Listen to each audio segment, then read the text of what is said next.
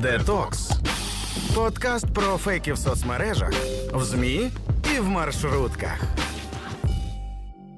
Отже, допоможе мені розібратися із тим, як росіяни намагаються нас тут всередині країни пересварити. Директор інституту постінформаційного суспільства. Це Дмитро Золотухін. Е, саме з паном Дмитром. Е, ми зараз Дмитром. Ми зараз будемо спробувати зв'язуватися. Да. Пане Дмитре, вітаємо вас. Да, вітаю. Це громадське радіо, і ми телефонуємо вам одразу у прямому ефірі.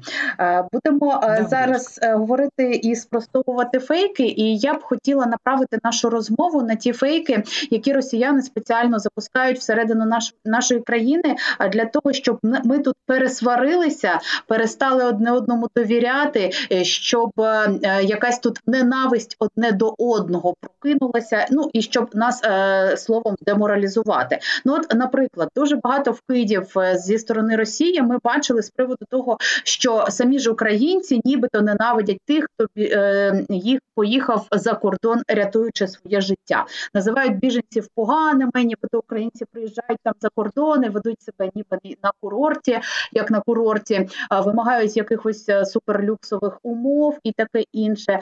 І таких дуже багато вкидів є. Я не виключаю, що десь можливо таке і було, але точно не так масово, як це представляють зараз по російському телебаченню. Можете нам, будь ласка, розказати про цю тенденцію? Хто це робить? Навіщо яка мета і якими методами такі фейки розповсюджуються? Ви знаєте, я б хотів відповідь свою побудувати трошки іншим чином, тому що е, я постійно зараз роз, розповідаю і поширюю меседж про те, що ми повинні вже потрошечку забувати про такі терміни, як фейки, як дезінформація, як боротьба з дезінформацією, тому що досвід показує, що е, така тематика, як боротьба з дезінформацією, за останні 7-8 років нам нічого не принесла.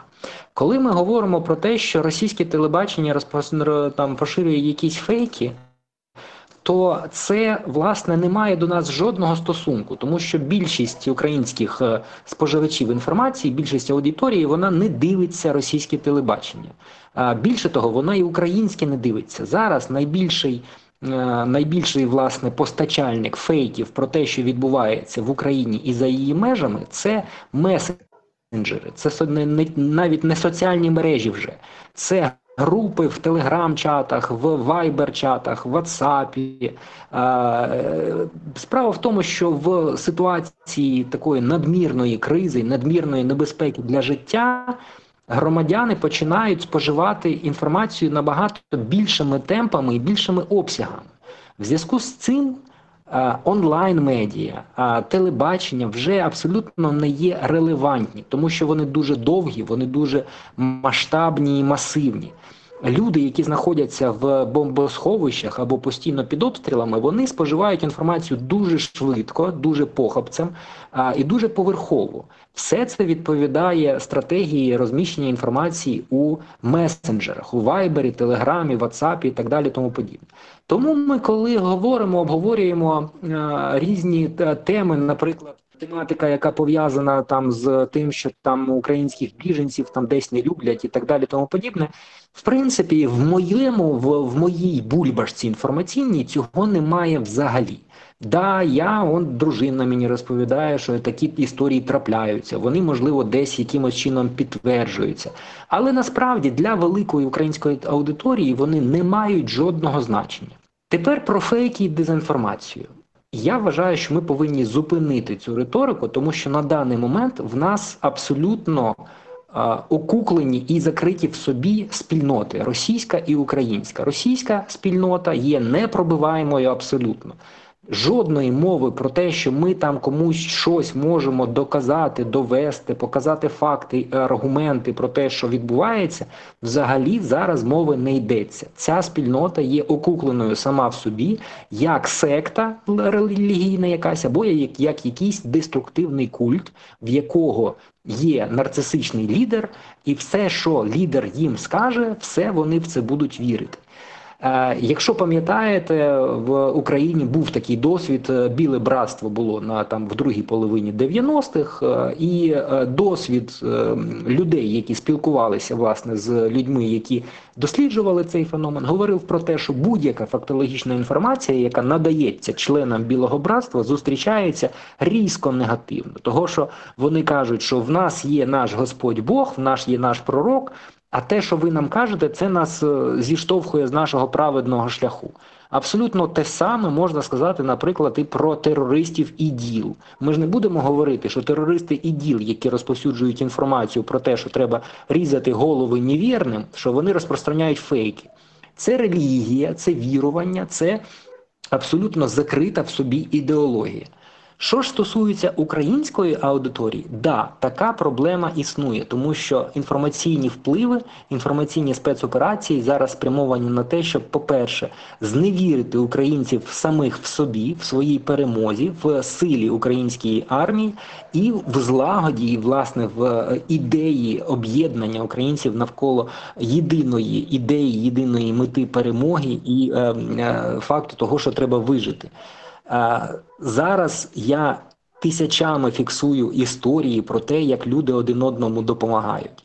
Мільйони доларів зараз витрачаються з кишень самих українців. Вони ж ні свідки не з'являються. Всі ці медикаменти, вся ця гуманітарна допомога купується знову ж таки за гроші людей, які ховали ці гроші під подушкою від Данила Гетманцева. Для того щоб Гетманцев ці гроші не забрав, ці гроші сховані були в кишенях і під подушкою.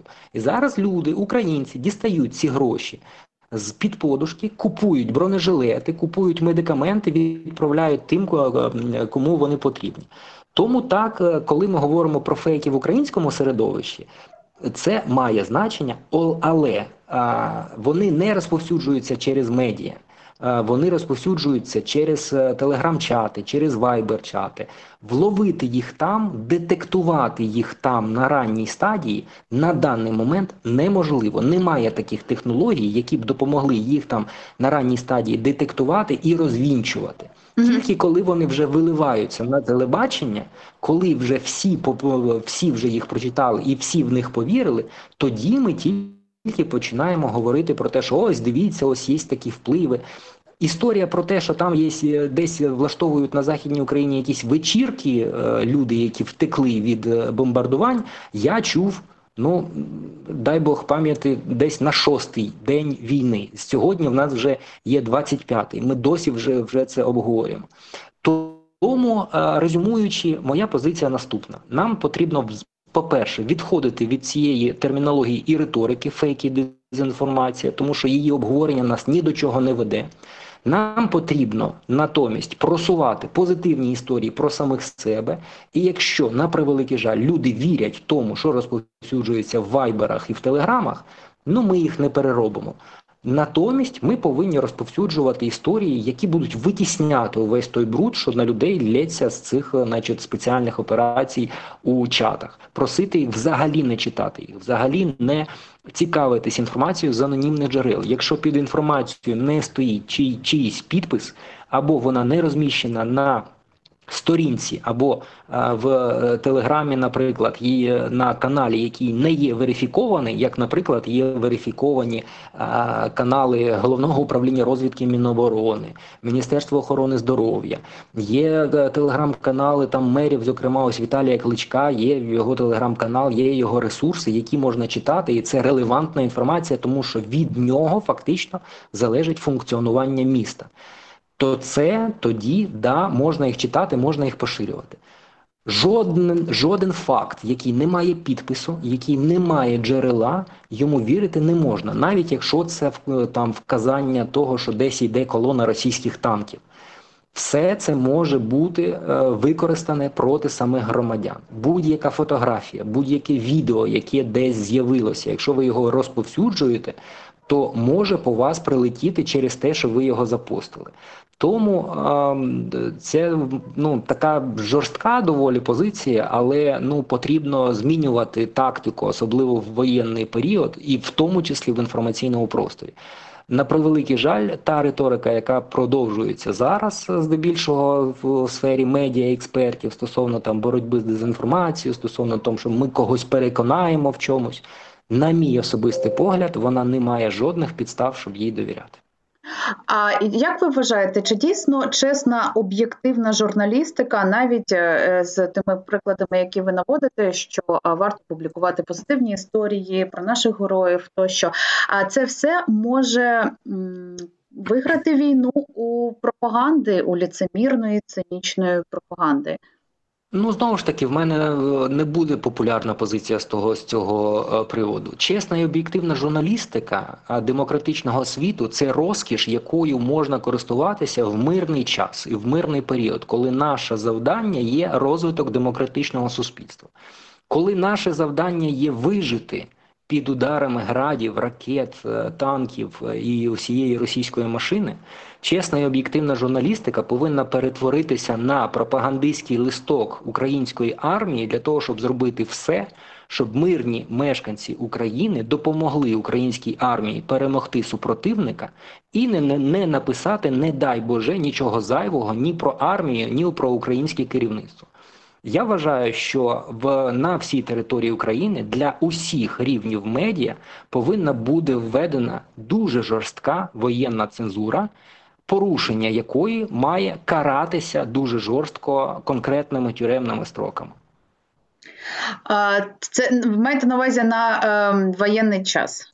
Абсолютно вірно, так звичайно на воєнний час до моменту, коли їм діє е, на підставі закону і на підставі Украї... Е, Конституції України обмеження в правах яке закріплено не тільки в українській конституції, а й в міжнародних актах, що на період воєнного часу права людини, в тому числі свобода слова, має можливість обмежуватись. Ну от міністерство оборони видавало наказ на початку війни е, з приводу того, як мають працювати журналісти, і там е, ну доволі багато пунктів і обмеження там також е, є про те, що журналісти мають право розповідати і публікувати, що не мають. І комісія журналістської етики видавала про це також порадники і розповсюджували серед медійників. Я тут зараз, в принципі, серед українських медійників, ну зокрема з тим тих е, засобів масової інформації, за якими спостерігаю, я не бачу особливих порушень. Так ви е, вважаєте, що все одно українські журналісти десь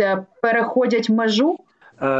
Коли про межі, да, про межі і про е, там тактику поведінки ми знову ж таки можемо спілкуватися, коли в нас ось була там антитерористична операція або операція об'єднаних сил, коли ми роками вели дискусію про те, що треба саморегулювання, що треба казати, яка інформація там е, має право там на розповсюдження, яка не має, чи може бути шкідливою інформація, чи Страна ЮА, чи, наприклад, там NewsOne там заблокований, чи це е, питання свободи слова і так далі, це розкіш, це розкіш мирного часу.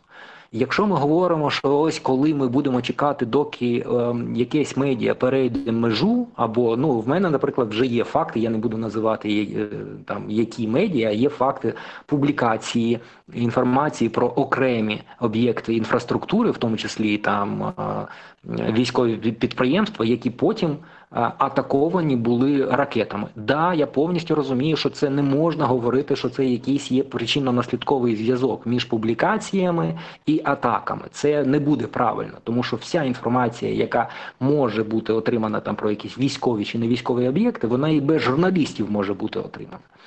Але знову ж таки, ми живемо в умовах воєнного часу, і будь-який перехід будь-якої межі це конкретне людське життя. Чи готові ми платити конкретним людським життям за якусь статтю, чи якесь розслідування, чи там якесь розкриття недемократичного там підходу, чи до чогось такого? Я вважаю, що ні. І тому я вважаю, що е, Дай Боже, щоб у нас цього не трапилось. Те, що зараз роблять медійники в Україні, і комунікаційники, і медійники, це також абсолютно героїчна діяльність, тому що більшість з них я я слухаю радіоефір там в, в автомобілі, я іноді там включаю на Ютубі. Е, Трансляції там телеканалів е, і сайти читаю там здебільшого. Е, медійники роблять абсолютно героїчну діяльність, допомагаючи інформаційно українській армії. І дай Боже, щоб так і відбувалося. Але Є певні рамки, які мають бути вже зараз. Не чекати, доки там трапиться якийсь кейс, що ось же всі ж і так нормально працюють. Чого ми маємо там щось зробити, щось змінювати. Я вважаю, що це абсолютно здорова позиція, що воєнний стан не має, не не подрозуміває під собою розкоші, що ми будемо вести дискусії про те, що там можна про це говорити чи не можна. В нас є е, відповідальні особи в генеральному що, власне в офісі главного головнокомандувача які можуть сказати: ось він подивиться там на статтю і скаже: Оце можна публікувати, а оце не можна публікувати. І тільки ця людина буде мати власне право визначати, яким чином має себе вести журналістика взагалі і медіа. Я вважаю, що це абсолютно здорова позиція для виживання цієї нації. Е, ну, однієї людини може би не вистачило би, щоб все прочитати, мабуть. що. Е, пане Дмитре, я знаєте, що хотіла ну, я умовно утрую, так, звичайно, так. Да. Е, я хотіла вас наостанок е, запитати поради для наших слухачів, для людей, які не так заглиблені у питанні інформації, медіа і все інше, але дуже б хотіли, як от я сьогодні перед тим як вас набрати, наводила приклад однієї зірки української, яка дуже проукраїнська, дуже адекватна жінка, але все одно запостила вранці фейки. Я його побачила. Ну вона встигла його видалити швидко, але в неї мільйонна аудиторія. Це страшно. Ну, це просто йшлося про коригувальників е, вогню, які е, приховувалися за безкоштовними оголошеннями. Поміняю вікна. Оце все і от. Поради можемо якось на хвилинку, будь ласка, е, сформулювати для людей, які зараз намагаються допомогти і щось корисне дійсно розповсюджувати, але не повестись на якусь дезінформацію. На що звернути увагу? Маркери якісь. Я думаю, що не можемо ми в період воєнного часу навчити людей звертати увагу на якісь конкретні маркери. Е, люди знаходяться також в зміненій в стані зміненої свідомості. Тому дуже моя проста порада: не поширюйте нічого, не поширюйте нічого, не треба поширювати, щоб щось комусь допомагати, щоб відновити справедливість, щоб е, якось прийняти участь в війні. Якщо ви безпосередньо не задіяні в діяльності по донесенню, по комунікації якоїсь спланованої, стратегічної, будь ласка, не здійснюйте поширення інформації, тому що будь-яка інформація зараз це дорівнює ваше життя. Е, потрібно хвилюватися виключно про свій морально-психологічний стан, не читати цих ужасів, не читати цих спецоперацій, не звертати на них увагу, тому що вся ця інформація вона змінює внутрішню психологію, вона спонукає бути нервовим, спонукає щось робити, ділитися інформацією, того що кожна людина, здорова людина, хоче допомогти нашій армії перемогти. Так, от допомога полягає в тому, що а, треба допомагати своїх. Своїм ближнім треба, якщо там треба там продукти надавати, або якусь підтримку, когось кудись щось завести поширювати інформацію в чатах Вайберу і Телеграму, на мій погляд, це не є підтримка. Це навпаки, ви створюєте додаткове навантаження інформаційне і на себе, і на своїх ближніх, на тих людей, з якими там сусідів по, по будинку. Якщо це не є виключно побутові питання, які мають характер е, життя і здоров'я і організації співжиття, то якщо повідомлення не стосується виключно виживання в даній конкретно в даному конкретному середовищі, а десь там про бомбардування, десь в якомусь регіоні, не поширюйте його, тому що так. воно не має мети, не має мети військової. Абсолютно з вами погоджуюсь. Краще взагалі нічого не поширювати. Прекрасні слова. Я на цьому вам дуже дякую. Е, Дмитро Золотухін, директор інституту постінформаційного суспільства, був з нами на прямому зв'язку. Е, дякую вам за цю розмову і за те, що знайшли час. Е, тим часом нагадаю, що ви дякую. слухали рубрику Детокс, де ми розвінчуємо фейки, говоримо про дезінформацію. Мене звати Вікторія Єрмолаєва. Слухайте і думайте. Детокс подкаст про фейки з Вікторією Єрмолаєвою.